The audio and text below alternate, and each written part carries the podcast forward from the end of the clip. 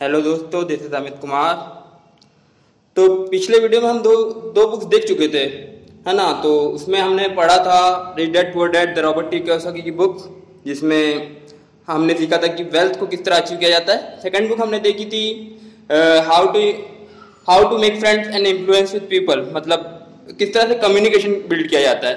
तो अब दोस्तों पढ़ाई लिखाई तो बहुत अच्छी चीज़ है वो तो करते ही रह, रहना चाहिए और ज़िंदगी में पढ़ाई लिखाई तो साल से करते ही आए हैं हम हम सब।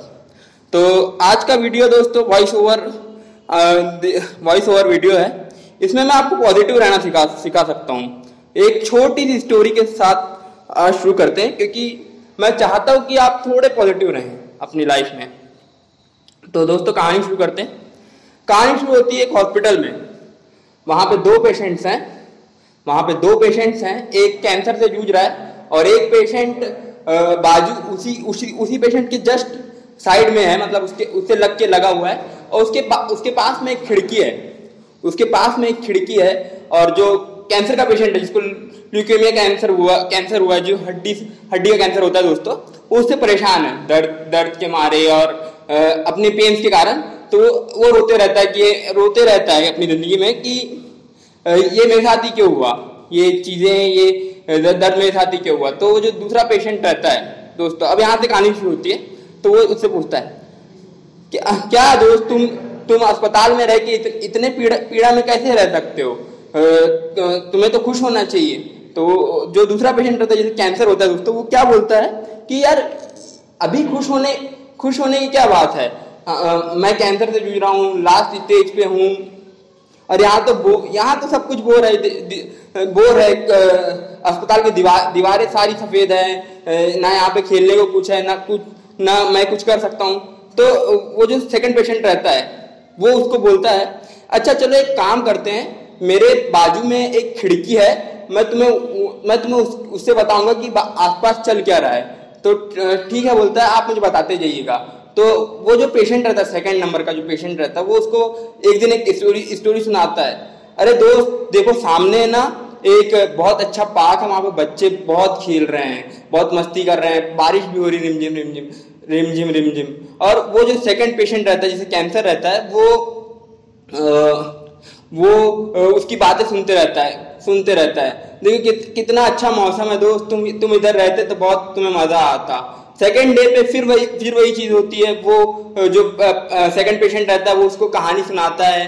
देखो दोस्त, आज आज बर्फ़ गिर रही है सामने गार्डन पे और आज पूरे पूरा जो पेड़ है वो वाइट स्नो से भरा पड़ा है और बहुत ही सुंदर नज़ारा है। थर्ड डे पे फिर वो उसे कहानी सुनाता है। दोनों की दोस्ती अच्छी चल रही होती है, दोनों बहुत घुल मिल जाते हैं। इस दौरान वो जो सेकंड पेशेंट रहता है जिसे कैंसर रहता है, वो अपना दर्द काफ़ी भूल जाता है। पर इस दौरान जो वो जो पेशेंट उस हॉस्पिटल में पहले से रहता है, जो उसे कहानी सुनाता है, वो एक एक एक एक सुबह उठता नहीं और वो जो सेकंड पेशेंट रहता है, वो बोलता है, दोस्त, तुम उठ, तुम उठो तुम उठो, तुम, तुम्हें हो क्या गया है? वो वो जो पेशेंट है, वो नर्स को बुलाता है नर्स ये जग नहीं रहा, इसे जगाइए। तो नर्स उसे लेके जाती है और उसे फिर ऐसे करते हुए दस दिन, बारह दिन गुजर जाते हैं। उसके उसके बाद जो फ़र्स्ट पेशेंट रहता है, वो वो ये बोलता है कि वो जो मेरे साथ था, जिस, जिसके साथ मेरी दोस्ती हुई थी, वो आता क्यों नहीं? मतलब उसे आप लाते क्यों नहीं? तो वो बहुत निराश होकर नर्स कहती है, सर, वो जो पेशेंट थे, उन्हें ब्रेन हेमरेज था और कल रात ब्रेन हेमरेज का उनकी डेथ हो गई है। तो ये सुनकर वो जो पेशेंट है, वो बहुत भावुक हो जाता है। तो ए, ए, वो जो सेकंड पेशेंट रहता है वो अपने दोस्त की दोस्त को याद बहुत करता है और वो सोचता है कि काश मेरा भी जो बेड है वो उस खिड़की के पास लगा होता तो मैं वहाँ के नज़ारे देख पाता। तो वो नर्स और नर्स और जो अस्पताल का स्टाफ होता है उससे बस ये बोलता है कि आप मेरा जो बेड है वो उस खिड़की पर लगा दीजिए तो मैं तो मैं भी वो नज़ारे देख पाऊँगा। तो वो जाता है और जाके जस्ट वो क्या देखता है वहाँ पे कि वो जाके उसका बेड वहाँ लगा दिया जाता है और वो जाके देखता क्या है कि वो जो खिड़की है जहाँ से वो उसका दोस्त से बताया करता था कि यहाँ पे पार्क है, बच्चे खेल रहे हैं, सड़क जा रही है, सूरज उग रहा है। वहाँ पे जाके वो देखता है कि वहाँ पे कुछ नहीं है, केवल एक ईटों से बनी दीवार है दीवार है खिड़की के सामने। और तब वो सोचता है कि यार इसने ऐसा क्यों किया हो, किया होगा? तो आप लोग भी हैरान हो गए ना? देखिए दोस्तों, ज़िंदगी एक बहुत बड़ी चीज़ होती है और कभी कभी हमें लगता है कि हम लाइफ में कुछ नहीं कर पाएँगे यार लाइफ की कुछ वैल्यू नहीं है।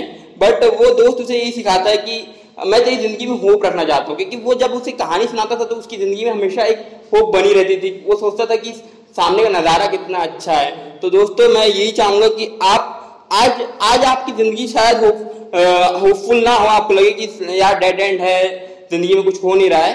पर मैं चाहूँगा कि आप अपने लिए तो नहीं, पर किसी और के लिए होप होप ज़रूर क्रिएट करें अपने ज़िंदगी में, है ना? तो इसी के साथ मैं अमित कुमार, मिलते हैं आपसे नेक्स्ट वीडियो में, तब तक के लिए साइनिंग ऑफ़